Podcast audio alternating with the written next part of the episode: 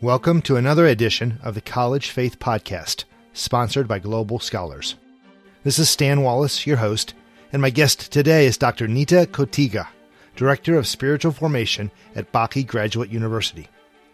Nita began to think seriously about being formed in the image of Christ during her college years while involved with InterVarsity Christian Fellowship. She then served on InterVarsity staff for six years, sharing with students what she had learned about developing intimacy with Christ. So interested was she in understanding and living in light of biblical truth that she went on to earn graduate degrees in theology and spiritual formation, which have positioned her well for her current role. Nita, welcome to the show. Thank you. Well, we're talking today about spiritual formation. And so the obvious first question for most of the listeners is uh, what exactly is that? It's not a very common term in a lot of circles. So, spiritual formation, the way I like to articulate it, is not so much about drawing closer to God, but it is more about becoming made in the image of Christ. So, I may use disciplines such as um, the well loved Protestant quiet time um, to discipline myself to develop the ability to hear the voice of God so that I can respond with a heartfelt yes. Or maybe even say well lord i would like to be able to say yes to you but i i i'm not ready. Uh, you know that that little bit of a whine where we feel like we're being stretched and god is calling us to something greater yeah. uh, and and more fulfilling more made in the image of who we were created to be mm. you know not only are we created in the image of christ but we're also created with hopes and dreams by god of who he would like us to become and when we say yes that is the fulfillment of that. And then God has our permission, essentially, our willingness to partner with Him. And so the spiritual formation of the individual starts taking place. Yeah. Okay. That makes so much sense. Right off the bat, you used a word that uh, might be a red flag word. So I want to press into that and have you say a little more about it. You use the word discipline. Many of my listeners might be wondering now, wait a minute. Um, that sounds like works. Uh, you know, the Reformation was all about our spiritual life being about faith and not works, right? You know, Ephesians 2, 8, and 9, it's by grace you're saved through faith. It's not of yourself and not what you're doing. It's a gift of God. So help us understand how this is consistent with an understanding of God being the one who, uh, who works and, and not us. So God has done the work. We have, we actually have date, time when God finished Jesus said it is finished, right? Mm. So we are now reconciled, we're redeemed. The work has been done by God.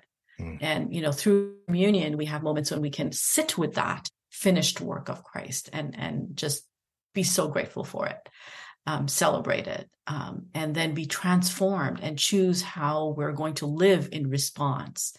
So the disciplines are not us doing work because there's nothing that we can do that is going to add to what God has done.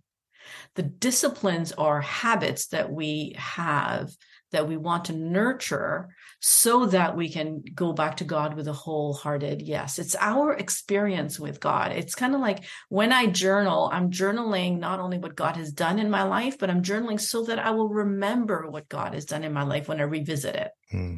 Um, it's not like I'm going on a diet and I'm going to use discipline to achieve that dietary hmm. goal the disciplines in our spiritual formation are habits that we cherish i would like to be that kind of a person who when they pray lives get changed well how do i do that mm-hmm. well maybe it would be a good discipline to pray develop the habits of prayer read on prayer and find out what those who've gone before us have done to become effective listeners of God through prayer. Mm-hmm. Right. So our disciplines are uh, a fruit, not the cause. That's a really, really helpful distinction. Sure. So, how did you get interested in this whole area in the first place? Uh, desperation. um, I really I came to Christ at the ripe old age of 16. I read the Bible. And for those of us of a certain age, we will remember the Way Bible, mm-hmm. uh, green or, or brown, and it had this logo on it. It was called the Way. Yep. And, you know, in that 60s font. exactly. so, you know, I encountered my Bible in 1978 um, because a, a, a, student in grade 12 happened to have one and I borrowed one. I didn't know that you read the Bible every day and this was her Bible. Mm-hmm. I just borrowed it like a book because I'd never read it. And I read Matthew, Mark, Luke, and John and encountered Jesus. Didn't know who he was. I still didn't have a gr- grasp on him, but I knew that I wanted what he offered. I knew that I wanted to be a follower of this person, and I I, I was so hungry for who he was. Um, I found him rather grumpy in the New Testament because he was very firm about certain behaviors and attitudes of of, of people, which I kind of was. But that's me, mm. and, and he's he's rebuking me for being this kind of a person. Well, then it was like, well, I want to be the kind of person he wants me to be. So that's my initial introduction. Many years later, I kind of got to the point where the traditional quiet time just wasn't cutting it. Bible study wasn't cutting it. Going to church on a Sunday and listening to sermons was wasn't cutting it. Now, when you say wasn't cutting it, what do you what do you mean by that? I wanted more. Like if that was all there was to Christianity, it was pretty boring. Hmm. Like I wanted transformation on the inside. I wanted a passion to make my life different, make it count so that somebody else could encounter the Jesus I fell in love with. Mm-hmm. And I was just going, if this is all there is to it, it, it I don't know. I don't know. Really, what am I doing here? I could be just as fanatic about something else and and my life wasn't changing. It wasn't responding anymore. I had responded to to Jesus as a young Christian, but then it was like, this is so many years later. We're looking at it, you know, 20 years later and going, I want more, Jesus. This is not enough. Your scriptures, Matthew, Mark, Luke, and John transformed me, but the Bible is now boring. Let's just say it. and then I found out I could have a spiritual director. And that spiritual director gave me tools for encountering scripture. Sort of like a disciple or a mentor, or is there some difference? Yes, there's a huge difference. A spiritual director is somebody who is not going to tell you what to do or shape your life in a certain way, but helps you develop an ear to listening to God and respond to God. So mm. the statement, well, I think you should pray on that, which I absolutely grew, grew to loathe, enabled me to discern the small movements in my life, the the ability to hear God's voice in scripture, but it also taught me how to read scripture in three dimensions. It taught me to enter the story where Jesus is doing something and I'm sitting there as an observer in the story, just like we do with a good book. Um, but mm. that enabled scripture to come alive for me. So the, the story of the woman at the well became became a real person, not just somebody I read about, you know, that happened umpteen years ago. Is this was real. It was, you know, it was like newsworthy. Um, and and at the same time, I was kind of going, well, if this is so radical, why is it that Protestants aren't really engaged with spiritual direction? Um, why was it, you know, kind of left to the Catholic Church? Yeah and and so but that's a, a, ignatius luther thing you know one stayed and caused a reformation within the catholic church um, ignatius did and the other left and and created who we are and enabled us to read the bible uh, in a different way and and accept that the works are not ours but god's right? So now umpteen years later we're we're coming back to the things that are foundational to us and and spiritual direction is foundational. We need people who will listen to our lives and help us hear where god is saying yes and amen to who we are um, and and is and is for us for us in the sense of our own development spiritually know, when God created me and created you, he had hopes for you, he had desires for you, and he created you with this in mind, whatever the this is, right? As I spend time with God, I become molded and changed slowly into that this. mm-hmm. So let me try to summarize this in, in my own words, and you tell me if I'm hearing you right. So uh, a number of these ideas come out of some of the, the things that uh, Ignatius was thinking and Luther also, but because they have this connection to Ignatius and Catholic practices, they've really not been a part of Protestant traditions as much. We we sort maybe threw the baby out with the bathwater, right? Yeah. With a lot of errors in terms of of of of, of works and faith concerning salvation, we then lumped this in and said, well, any kind of uh, exercises or practices must be bad because they're a works salvation model. Is that maybe a good way to say it? Yeah, I think that's a good way to say it. Um, and and what I love about spiritual direction in the Ignatian method is that it pushes us back to Scripture. Mm. There's no additional stuff that we must do. We must be attentive to Scripture, and that is the good news, right? It's it's yeah. it's the good yeah. news. Yeah. It, it is how God speaks to us. And so when you sit with a story and God slowly speaks to your heart, you're kind of going, yes and amen. You know, when God says, I died for you, and you're sitting at the cross with a crucified Jesus in that moment, or you're sitting with, you know, Mary as she discovers an empty tomb, and, and you're sitting with her, and he says, I am he who you're searching for. I mean, yes, all of us have been searching for Jesus. And here we are in that story and we are either Mary or we're watching this and, and our heart leaps with that and says, I have found you. Jesus, I have found you. Hmm. Like even now, just talking about that is very emotional because like who does not want to know as a Christian, who does not want to have that experience of Jesus standing in front of us and saying, he who you search for, here I am. I am here. Sure. Yep, that's right. Right. Okay, so so I I I, uh, I want to pick up your story. You had uh, talked about getting to be at about a twenty year mark and really needing to see more depth in your spiritual life. And this is when you circled back or begin to uh, maybe first explore the spiritual formation ideas and literature.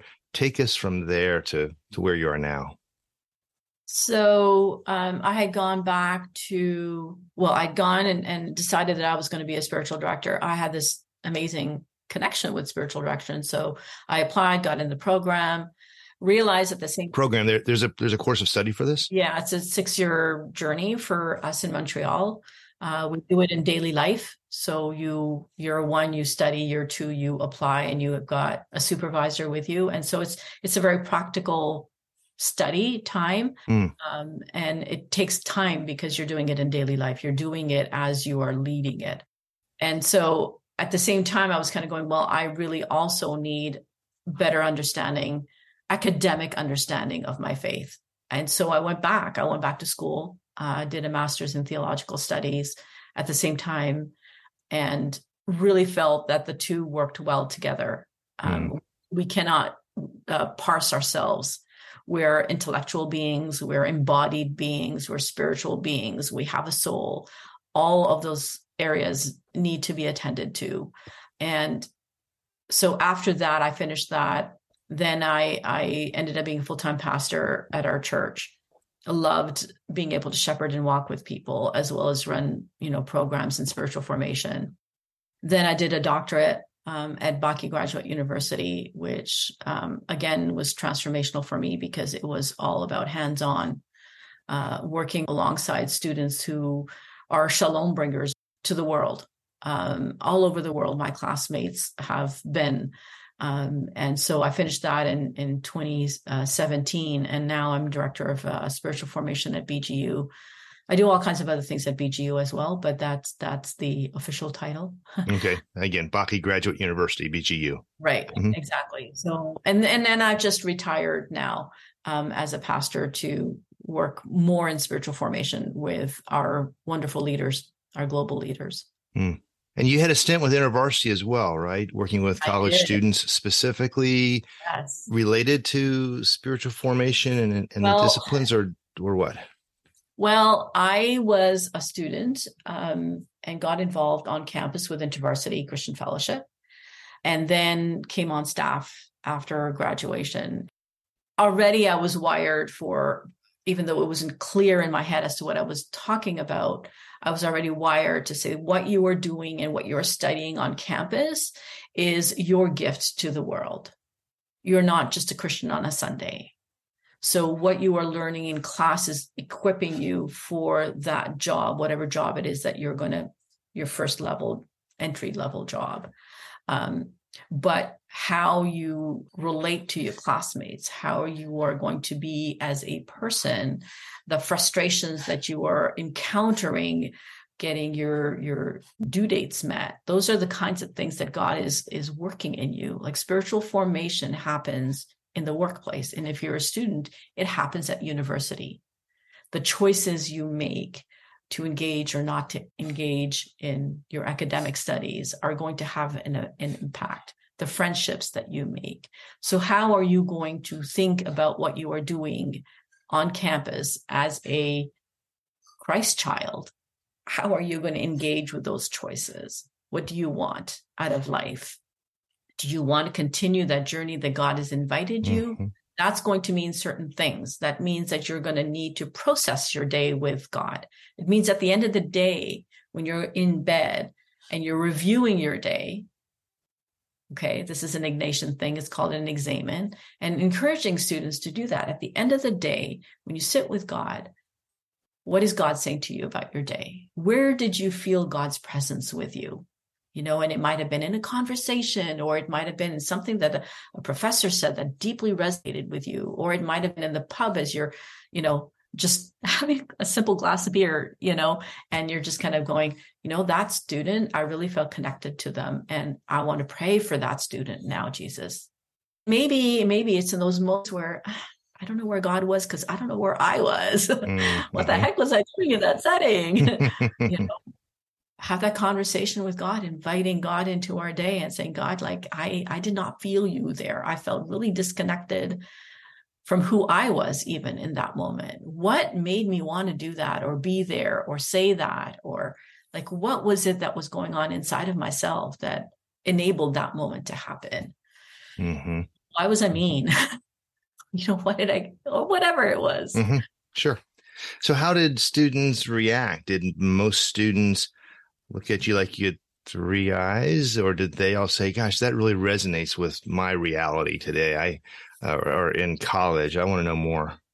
It really resonated. Yeah. When we're invited to be authentic and we create a safe place for students, they gravitate to that. You know, often mm. we are we often feel lectured, you know, either church feels like a lecture or parents feel like a lecture or Bible study feels like a lecture. But where can I explore where it's safe for me to be safe and go, you know, I don't think I believe that anymore. And somebody says, well, tell me more. Like what's creating that angst? You know, can, is it okay for me to ask these questions? Like, shouldn't I just have this sorted out by now? And what if I think God is mean or mm-hmm. like how could God allow this horrible thing to happen? And you know, like why them or why me or exploring those hard questions of life mm-hmm. need to be explored if we're truly authentic humans who are grappling with the divine God. We need to ask those questions, but we need a safe place. Mm, sure. It's good.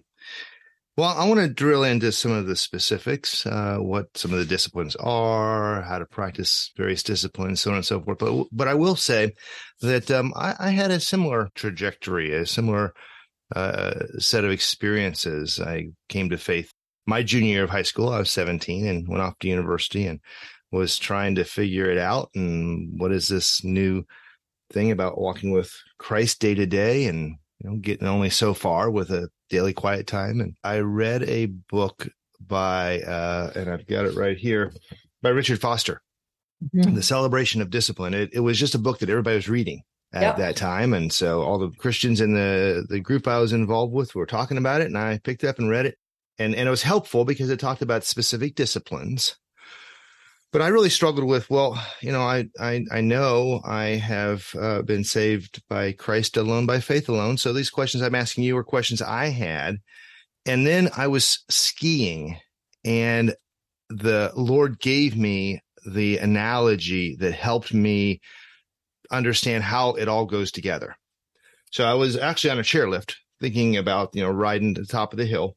And I realized, you know, there's three ways that people try to get up to the top of these hills they uh, either go on a chairlift or they try to just do it by walking up the hill, the little bunny hills, especially on their own, or they use the rope, the tow rope, where you you're towed by holding onto this rope on the smaller hills. And I thought, you know, that's analogous to the three options offered to grow in Christ. It seems to me, you know, the chairlift was I'm getting up the hill. I'm getting, I'm reaching my objective by no effort of my own. I am just sitting there. I'm passive and all the work is being done by the motor. And I thought, you know, that I've heard that idea of spiritual growth, this kind of let go and let God idea where I'm totally passive mm-hmm. and God is doing all the work. And if I'm involved, I'm messing up the works. Uh, I remember a book, Major Ian Thomas, The Saving Life of Christ, argued this. And it's like, that doesn't sound right because I'm not at all involved. And it seems God calls me to be involved in my growth. But then walking up with just, you know, my own effort, trying to get up the hill, not only would never work on a bigger hill, but that's like just me trying to gin it up and do it all. And there's no power of Holy Spirit in the mix. And I thought, you know, the, the tow ropes, the, the, the way God seems to be in scripture calling us to live out our, our faith. You know, we're totally involved trying to get in the right posture, the right grip on the rope, keeping our balance, but it's the power of the engine through the rope that's actually doing the work. And, and that made sense of a, a passage I always struggled with, which was Philippians 2.12. Continue to work out your salvation with fear and trembling. There's that effort. For it is God who works in you to will and to act in order to fill his good purpose. So there's this both and, right? I'm involved. There are things I'm doing, as you said, disciplines I'm practicing, but it's God who's at work actually to fulfill his purpose. So that for me was my journey and and that passage and that analogy helped me think, oh, okay, now this this this makes sense. Is there anything you'd push back on? Have I misunderstood anything? I agree with, with, what you're saying. I remember as a student on campus, effort was 100% on me, right? Mm. I had to attend lectures. Um, I had to do the work. I had to do the research. I had to produce, right? So that's 100% me doing what I need to do to get that grade, to get that on my GPA, to get the next whatever thing that is that I want out of that. Mm-hmm. And I think most of us are formed that way, particularly in North America. We value hard work. Mm-hmm. But I think in, in spirituality, there's this deeper understanding that we are responding to God's initiative. We're responding to God's calling to us. So when God says, Nita, my response is yes, but who did the call? who placed the call? Mm. God did, right? If God says to me, I want you to learn um, more about the Bible, and then I want to have conversations about you with you about what you're learning. I want you to bring those questions to me in prayer. Okay. So that is me saying yes lord and putting myself in a place with the right tools to develop questions for god. If god says i want you i'm not an extrovert but if i were an extrovert saying to me i want to spend more time with you which means that you need to have those moments of solitude. And they may or may not feel great because you might feel alone for a little while. Then i am going to cultivate that habit. I will find time in my schedule and say, these are my blocks of solitude that I'm offering to the Lord to speak to me. And because I'm an outdoorsy person, I'm going to go for walks alone. And let's see what happens. Let's see where God meets me. But I have to take that yes and amen step of saying, I'm going to create this in my schedule. And then I'm going to allow God to do whatever he wants to do in that time with me. Mm. There's a difference between I'm going to go and walk and I'm going to talk to God which ends up being more of a works thing rather than saying, I am willing to create that environment that God is inviting me into, which in that case would be a solitude. Yeah. So, Beth, my analogy, I'm willing to stand by the tow rope and try to position myself well to take advantage of the power that's there. And then, God willing, He shows up and does a work in my life. And if He's inviting me to grab onto that tow rope, then He will meet me. Mm-hmm. I will learn how to listen to recognize him meeting me. Um, mm. it, I use I use the analogy often of kids who are first learning how to swim you know they're they're about a year old and they're at the edge of the pool and what do we do we we grab our our child you know by the under the arms kind of you know by their chest and we slowly lower them in the water and we're talking to them and we're having a good time and we're splashing a little bit with our the edges of our fingers you know. Um, and by the end of that summer that kid is jumping into the water and doing a doggy paddle. Mm-hmm. and we may be four feet away right? And so in that time this child has learned to not need to be held by the chest has learned how to jump and surface out of the water has learned all these little skills all with focusing their eyes on our eyes as we champion them and cheer them and clap you know? And i kind of very much feel that that's what god does with us. He champions us and makes that eye contact and helps us develop those habits that will enable us to doggy paddle to him mm. you know? So who's doing the work? We both we both are. He's saying here i am come to me and we're going yes! That's good. Very helpful. Yeah we will return to the show in just a moment but first a word from our sponsor Guests on the College Faith podcast often discuss how important professors are in the lives of students during these impressionable years. Christian professors are examples to both non Christian and Christian students that a person can be educated and still follow Christ, and they can have a lifelong influence as mentors. Please consider helping equip Christian professors to make a difference on a campus near you and worldwide. To learn more, please visit www.global-scholars.org. Please also check out the other podcast Stan and Dr. J.P. Moreland do together, Thinking Christianly. Whereas this college faith podcast focuses more on the practical questions of thriving during the college years, the Thinking Christianly podcast is all about the ideas that shape the university, students, our broader culture, and the world visit thinkingchristianly.org or download episodes on your favorite podcast platform.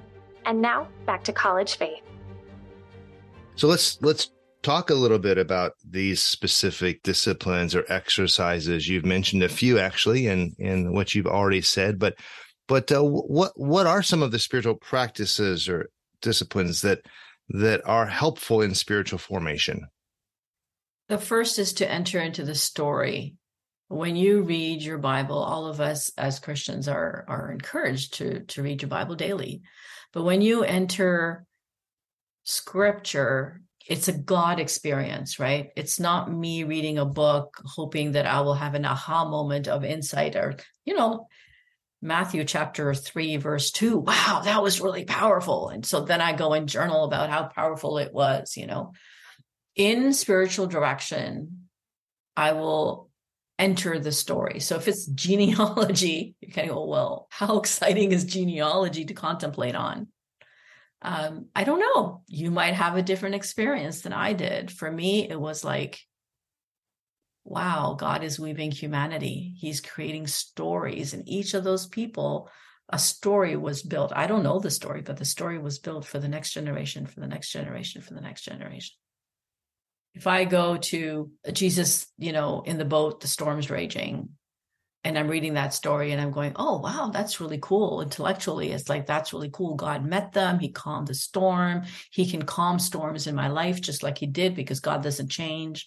So there's that, you know, calming of the storms in my personal life. And I understand that intellectually.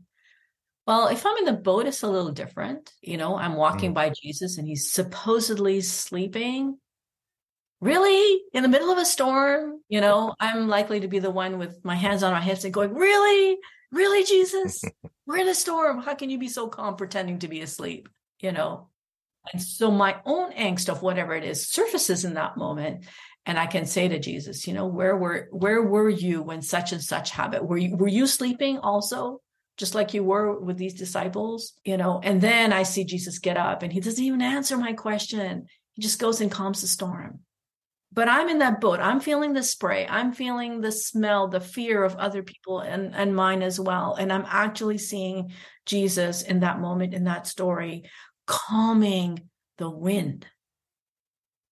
Now I have goosebumps. Now I'm encountering scripture for real.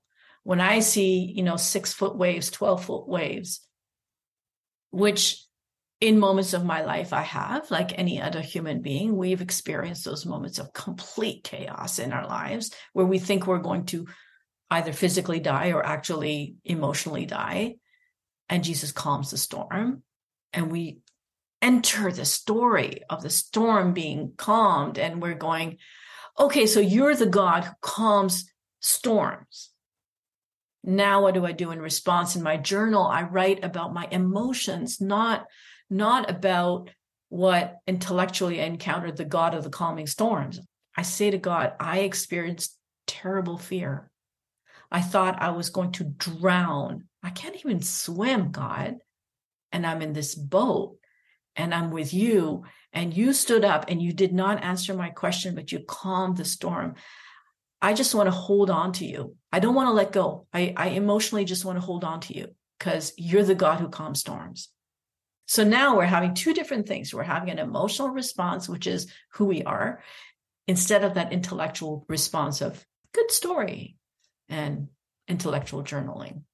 Yeah, so it sounds like it's it's a uh, even a different way of approaching scripture, uh, not discounting the the the propositional content of scripture. The God is a God who saves and and calms tor- storms and so on and so forth. But also, there's more. There's the existential side where I can enter into the story and experience God's presence and care in in a in a direct way that's not purely cognitive, right? Right. In North America, we have placed the mind over everything, the intellect over everything. But having said that, we have tools in North America where we can actually learn how to let the spirit of God hover, just like the spirit of God hovered over creation. Let that spirit of God hover over our minds when we read scripture. Invite the spirit to reveal to us the truth that God wants in that moment for me to understand. And there, there are skills you can develop how to contemplate. But, you know, if I was to say to somebody, picture an apple, now tell me the color of your apple. Now bite into it. Tell me what that experience was like. So that's all imaginative, right? Mm-hmm. And I think as Protestants, we have often thrown the baby out with the bathwater and said, I am renewed, redeemed, sanctified by my imagination. That's not holy. Right. So let's invite the Holy Spirit to work in our imagination and not be afraid of our imagination. Mm and make it a, a, place of holiness so that when I'm reading scripture, I'm allowing scripture to come out in 3D. I'm mm. not reading it in, in 2D. When when Jesus is feeding the 5,000, where am I in that story? Am I the little boy? Am I in the crowds? Where am I? How am I experiencing that story? Mm. You know, because then the story is not just about all the 5,000, but it's also about me and Jesus meeting me and feeding me. I, I, I did a contemplation on on that story and, and and was the little boy with the loaves and fishes and was just so excited. Not at first because he took my lunch. like, hey, buddy, you just took my lunch away, you know. But then slowly realizing what my lunch did, I was like, I'll never forget that. Huh. Like my food, my mother's food, that was boring lunch. That same old lunch, actually, Jesus did something transformative with something that I was holding in my hands. Blew me away. So now the story is not just about me, it's about what God is doing through me with, with what I have, ordinary lunch ordinary skills, ordinary abilities, just me, little old me. God can take that and do amazing things. Mm.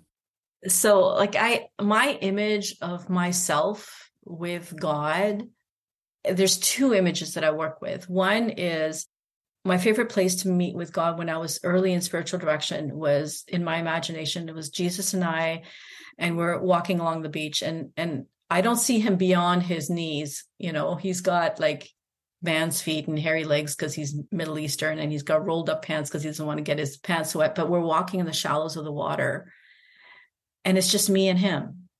And uh, the gift of that picture is that Jesus is listening. He's choosing to spend time with me. Then the other image I have is I'm a two year old and I'm hiding behind God and I'm peeking out at the world like a two year old often does with their parents. Mm-hmm. But, you know, like I'm very curious about this world out there, but I'm not going to let go of God's robes. Like I am just so not confident that I can navigate life alone. Mm-hmm.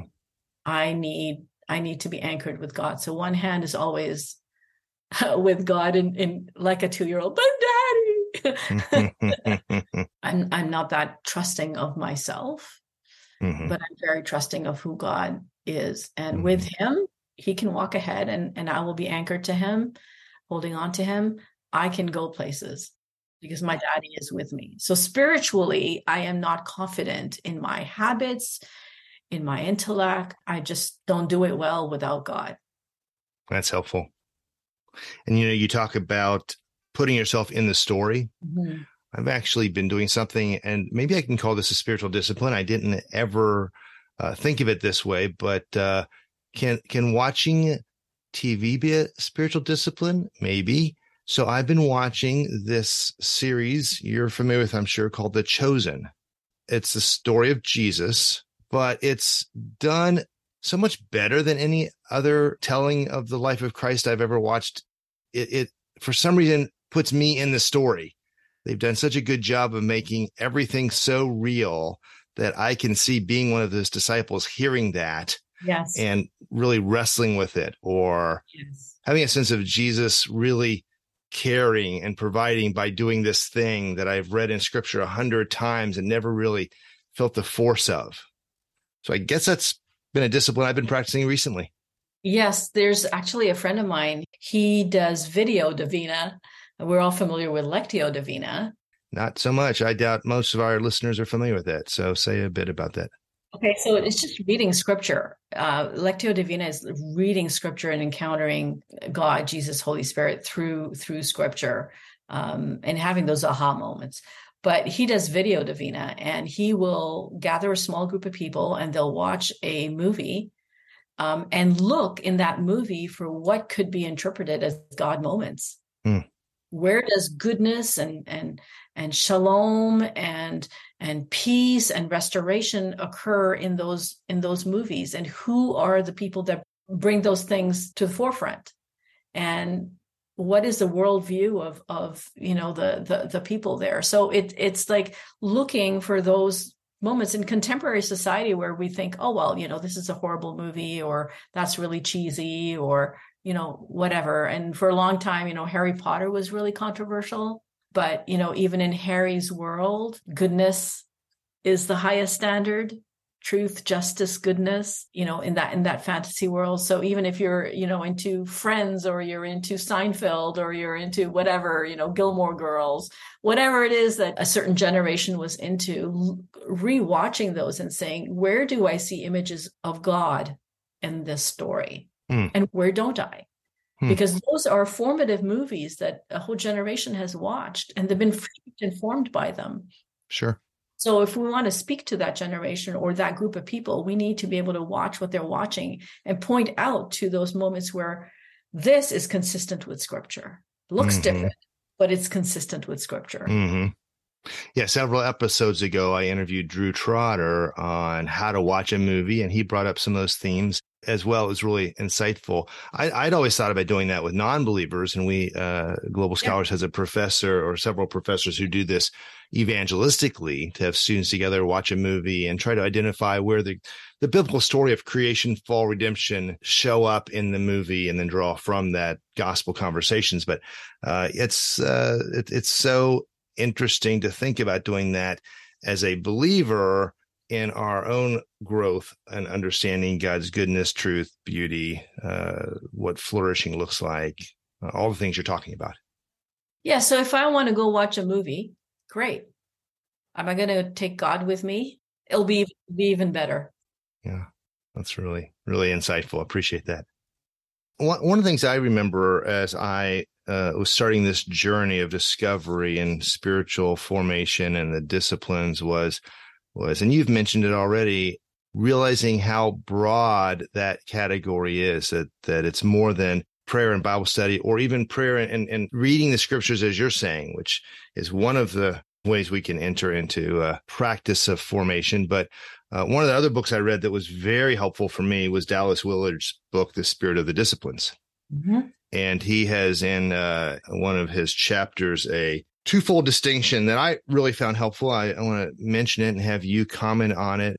But he divides disciplines into disciplines of abstinence or withdrawal, like solitude and silence, which you've mentioned, as well as disciplines of engagement, where you're engaging people or, or ideas like study, worship, celebration, service, and so on and so forth. First of all, is that a helpful distinction in your mind? And if so, could you say a little more about how uh, students, especially and all of us, anybody listening, can lean into these disciplines more in order to grow in our relationship with Christ? So, for example, the the small group Bible studies that happen on campus, a lot of students will go, "Well, I don't know anybody there." Well, of course you don't. Nobody knows anybody there until you start going we have to put things in our in our lives that are actually good for us like drinking water and eating healthy food and getting enough sleep. And if we're willing to do those things and these are disciplines. These are disciplines right? So spiritually i am going to discipline myself to be around other christians because i value and need that on campus. I'm encountering so many new things but I need to have the consistency of fellowship. Hmm. I'm going to put small group Bible study in my calendar. And that's a discipline I'm going to engage in, whether I like it or not. I'm going to go, I'm going to meet people, especially if I'm an introverted person. I need people, whether I acknowledge it or not. I need people. Another one w- would be I'm going to engage in prayer. I don't really like talking much maybe I feel that, you know, if God's going to do something, why do I need to keep asking him about it? Didn't he not hear me the first time? Why do I need to keep talking about God about the same thing all the time? What's the difference between petitioning and nagging God? And and understanding that after a while the more I pray about it, I am the one who's being transformed. Hmm. And I'm learning to sit in God's presence and I'm learning to relax in God's presence. And these are fruit that come out of the discipline of I will pray and putting that into my schedule. The fruit of it will be revealed to me as I engage in the discipline. Mm. Or the discipline may be I will not do certain things. Like I will only have one cup of coffee and not five cups of coffee in the day because now I'm no longer relying on adequate sleep, adequate exercise, and a, and a well-rounded life, I'm relying on an artificial substance to give me the sense of being alert. Mm. So I will not do that. I will discipline my life with other things that are better for me than the five cups of coffee. Mm-hmm. Yeah. And so you're touching on something that was a real aha for me, and that was that there are different disciplines that relate to different challenges or temptations or areas we really need to grow in which means the disciplines we practice might change over time as there are new things we need to, to lean into. And I, I remember uh, actually Dallas Willard saying this. He talked about a, a, a challenge or a area that he wanted to grow in more was humility. And so the discipline he was at that time practicing intentionally was uh, secrecy intentionally not telling people that he was a professor of philosophy at USC and he'd written a number of books and that he all this, right? So that uh, he wasn't implicitly bragging. And uh, it, it, it was hard for him, he said. It was a hard discipline, but it helped shape him in important ways in light of that area of struggle. That was really helpful for me to understand that, yeah, there's so many disciplines and one can't practice all of them all of the time, but there are different disciplines for different seasons and different purposes that are helpful. And again, it's the Lord's leading as to what one ought to be engaging in at a certain time or for a certain purpose. But, but that really helped. And you, you were just touching on that with, with caffeine, right? Uh, do I depend on this or is this just part of something I enjoy one cup of in the morning? Exactly. So uh, touching on that discipline, I a woman, visible minority, um, short, which in North America is a kind of an issue, pastor. Okay. And I rarely tell in Christian circles that I'm a pastor because the minute people see you as a pastor in a Christian circle, you're you're a different category. So if I don't say that I'm a pastor and people come up to me, my husband's really involved in in Christian circles and they don't know anything about me. They I'm the nice little wife. And how they see me is really different than when they find out that I'm a pastor. So there's, you know, multitude of levels. Like if I really wanted to, out of a spirit of, hey, I'm an important person too, like these are my credentials, stop treating me this way. Or saying, hey, we're all on a journey. What God needs this person to understand about me will happen in a conversation or it won't, because it's not about me. Mm it's hard sometimes to just be in the background and go, you know, I actually have something to say about that, but I'm not going to. I'm just going to allow God, mm-hmm. or I'm just going to let that go. Mm-hmm. It's not about me fixing the world. But that's hard.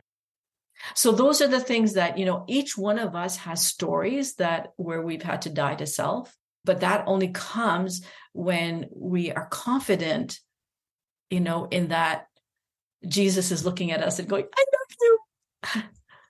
we're confident in that love and and and that value and we don't need that external affirmation anymore mm-hmm. it's the fruit of all the disciplines all the time that we spend with god that god will work in our hearts and our places of weakness or places of woundedness and we never arrive right so mm-hmm. just have to deal with that yeah so tell us a story or two of some students you've been able to see begin on this journey of being more intentional about practicing spiritual disciplines and uh, and how that's transformed their lives. Give give some encouragement to listeners of what what it might look like in real cases that you've seen. So one student, I won't give his name, um, extreme extrovert as a university student, very rough around the edges, and a typical extrovert, more, you know, foot and mouth than helpful. Just learning how to hear um, through the Bible God for him, growing in that sense of I am loved, I am valued, and yes, God has called me to be a blessing in this world. I saw him at least once a week. We spent a lot of time together. Um, and as this young man continued that journey with God, with the, and asking the hard questions, not shying away from those hard questions, whatever they were for him. Now, years later, is a director of a food bank and is bringing um, the fruit of his life to so many thousands of people. Mm. And and I don't think he would have had that yes and amen to that calling of being a food bank director if he hadn't encountered his own poverty in in his relationship with God. Mm-hmm. You know, being poor in the presence of God fills you up, and then you bring that shalom elsewhere. So that is one student. Another student is is an adult student.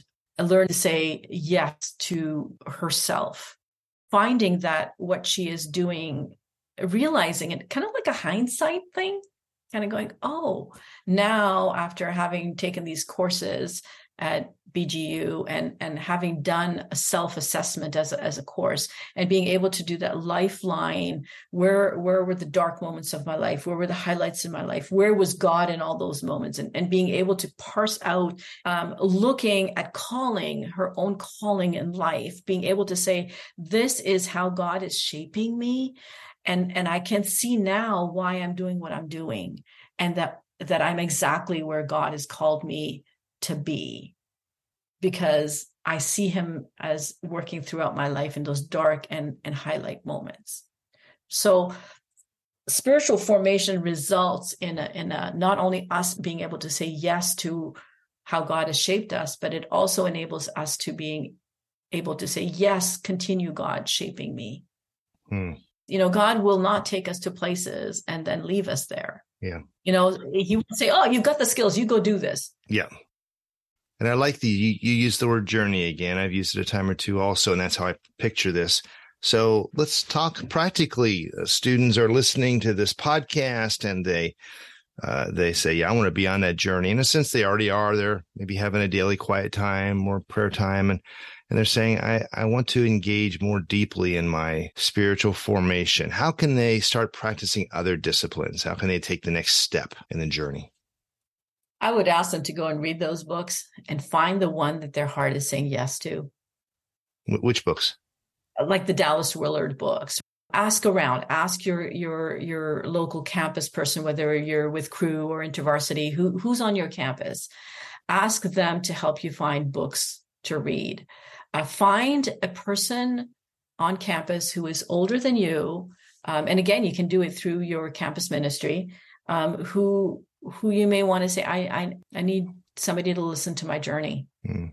or if your campus has spiritual direction get yourself a spiritual director. How how how would they even know that? Where, where do you look? Go to your chaplain, your your university chaplain. There may be something there, or they may be able to connect you. You know, connect the dots. There are Ignatian directors all over North America, so Google that but I, I would say take the initiative just start researching what's out there. And now with zoom you don't have to have a person in your in your city right? We have all become online people. Mm-hmm. and if, if a student's good with with that then they can find a director perhaps in another city if they're in a small small town you know? Mm-hmm. there may be somebody just even in their campus group that they kind of go you know that person's really really cool. Meet with them. Yeah. Okay so let me ask the skeptical question. It's a question I naturally ask, and yeah. I, I, assume listeners are asking. Uh, boy, how do I, how do I make sure if I'm going to find a spiritual director who's going to give me direction, I'm not getting somebody who, you know, is is is is really wacky, or even even it's a cult, or or don't really understand the gospel. Maybe it's somebody who comes out of a Catholic tradition and it's all works based and they're going to direct me in a wrong, wrong way. Ha- help me make sure I don't get myself into a really bad place. So you want to find out where they were trained. What's the institution that certified their license? Um, because you, every spiritual director has to be trained. Um, ask them if they go for ongoing training. Where do they go for ongoing training? Um, ask them if they have a supervisor that they go to as a director for their own spiritual growth. Um, so they should have their own director. They should also have a supervisor. Nobody is an island. Some people do this for monetary gain, some people don't. Some people, this is their job, this is what they do. Um, for other people, this is something they do on the side. So different directors have different ways of doing this. So that will give you an idea of, of once you know where they've been trained, then you can research that place and kind of find out they should have a statement of faith. They should, you know, there's an ethics thing that goes with it. Um, so that is really helpful. Don't ever go for somebody who is not accountable to anybody else. They're just kind of like doing this on the side and and they don't they're not attached to an institution or they were trained in a 3 month certificate their training should at least be two year intensive or daily life like I did in six years. They should have a accreditation diploma of some sort. All right. Um, and, and let me add, this may be implicit in what you're saying, but students may gather that information and still not quite know what to do with it. And so the suggestion would be to then take that information to somebody you trust, your pastor, your campus yeah. worker with Cru or intervarsity navigators, whoever, and say, "Hey, what do you make of this? Does this look legit? This this right. this place, uh, the the training, the statement of faith, is this is this okay, or are there red flags?" I would take it to the university chaplain. That's where I would take it. Um, your pastor may or may not know how to evaluate that. If you are from a small city going to a big city your local home pastor may not be even familiar. You know, your pastor may just have a certificate in biblical studies and be a pastor in a small church in a small town. It, it may not have the ability to discern. You need to have somebody who can actually evaluate this.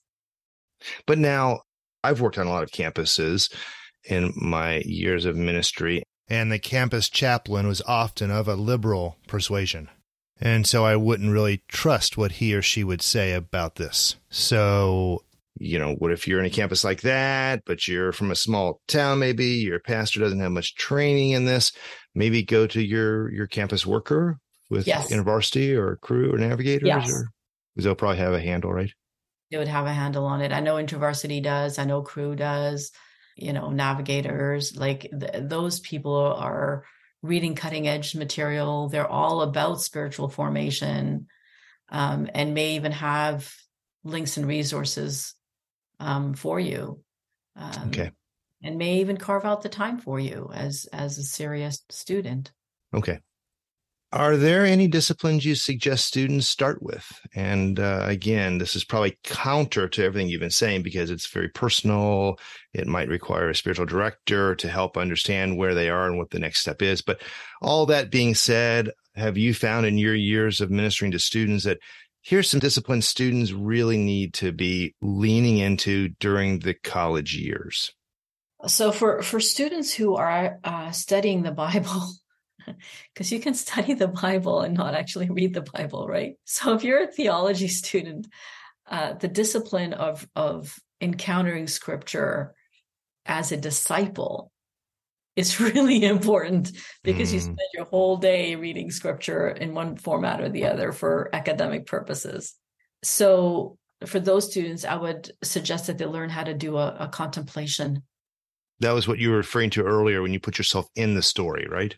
Put yourself in the story. There's a great book. The the I forget what his first name is, but his last name is Gallagher, and it's a book that just says contemplation, and it's a very easy read.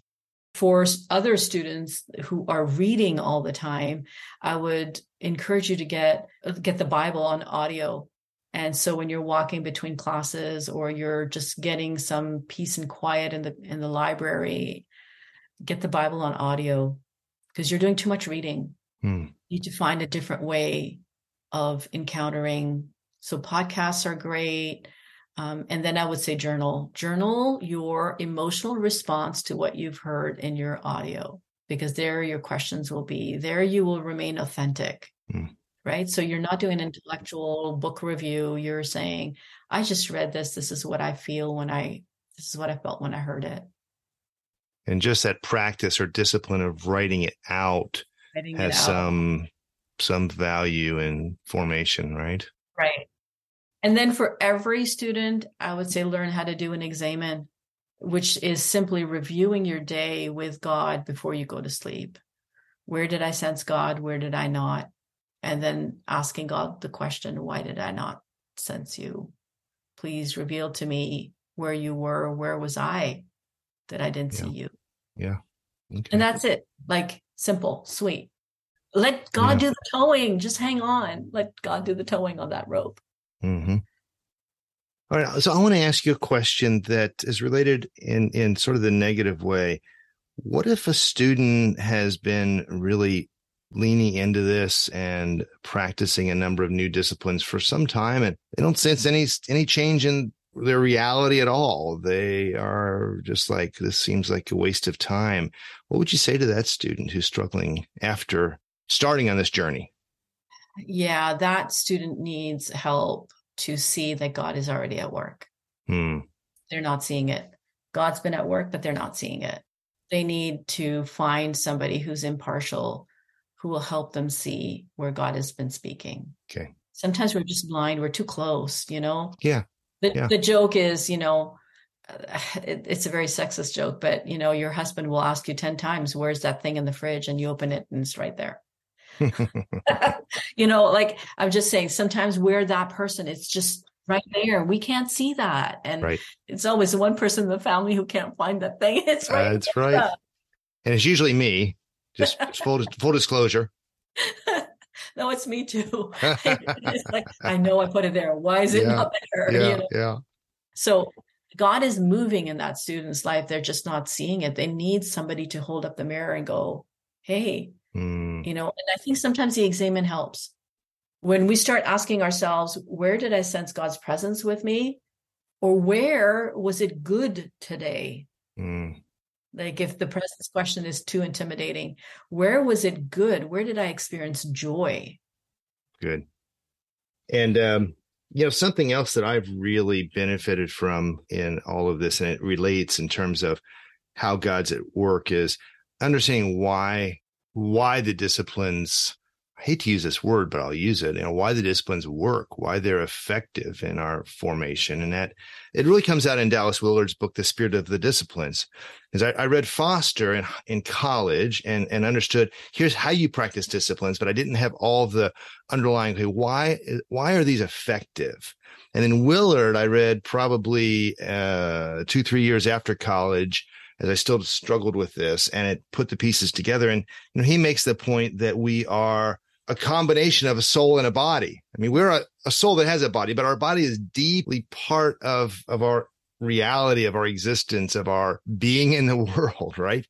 And so the things we do in our body have this effect on our soul and, and vice versa. But the disciplines really press into, well, the things we are actually doing as incarnate beings, as embodied beings affect the spiritual reality, which is the contrary of what, to be honest, I got in my early years as a Christian, this this really gnostic notion of well the spiritual stuff is what counts and really what happens in the body is pretty irrelevant as long as i stay away from the bad stuff mm-hmm. and uh, you know it really that's really one thing that helped me get my mind around what the spiritual disciplines are, are designed to do which is train the body in certain ways to be in the world uh, so that my soul can flourish so i will give you an analogy of a really anyway, however you want to call this, it could be dumb, but it could be really simplistic.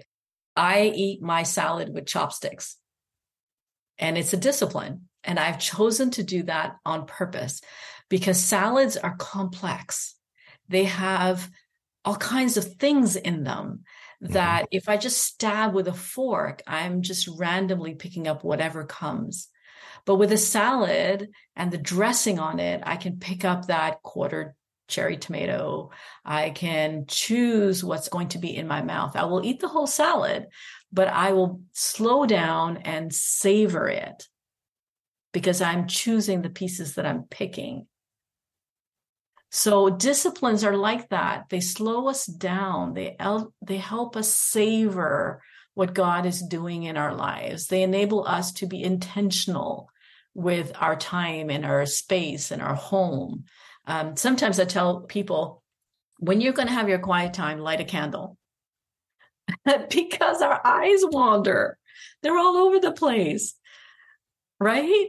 Sure. But the minute we have a flame, whether it's in a fireplace or it's a candle, our eyes are just mesmerized by it. So our mind, fo- or our physical body focuses on something, our mind focuses on something, and we can allow God to speak because we're focused on one thing as opposed to my whole messy office or whatever it is. Hmm. Right. I certainly find that sitting around a fire. Yeah.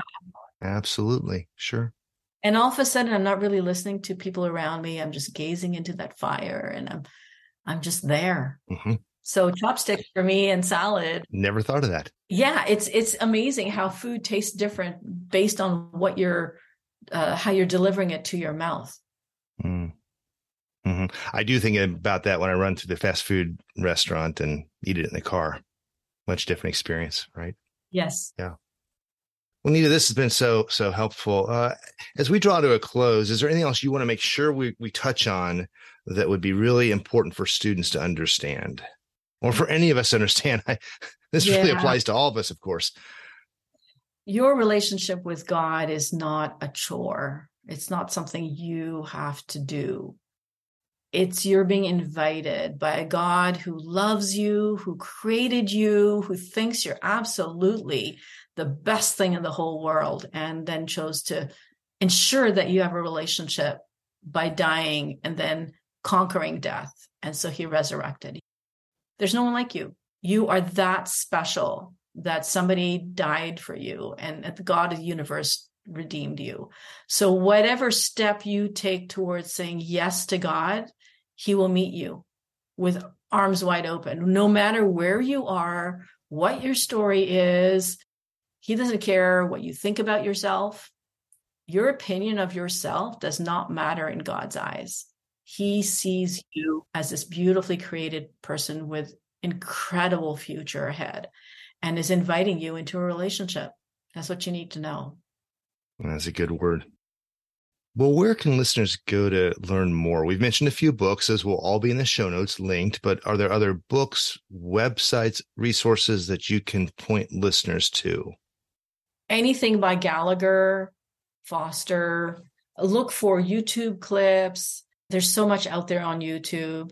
I don't even mind making my email available if people want have a simple question as to where do I go next? I can say, well, here, here are some books, here's some resources. I'll listen to you. Thanks so much. I'll put that in the show notes too. Appreciate that.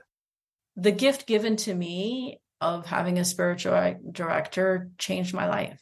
So, you know, it's really important to find the right person and the right resources. I wanted God to give me a mentor my entire Christian walk, never happened. But he sent me people for a season and books for a reason. Mm. So God provides. Well, Nita, thanks for your time, your sharing your wisdom and the things that you've learned on your journey. It's the things that not only students need to understand, but we all need to understand better. So I, I very much appreciate what you've been able to share. Well, this was fun. So thank you for asking me. That brings us to the end of this edition of the College Faith Podcast. I hope you enjoyed this conversation at the intersection of Christian conviction and higher education. Be sure to check out today's show notes at collegefaith.net slash podcasts, where you can find more information and links to the resources we discussed. If you found this podcast helpful, please help spread the word by liking my College Faith Facebook page at facebook.com slash collegefaith and pass this show on to others who may enjoy hearing our conversation please do visit our sponsor, Global Scholars, to help equip Christian professors to be salt and light for Christ on their campuses. Until next time, this is Stan Wallace encouraging you to love the Lord your God with both heart and mind during the university years and beyond.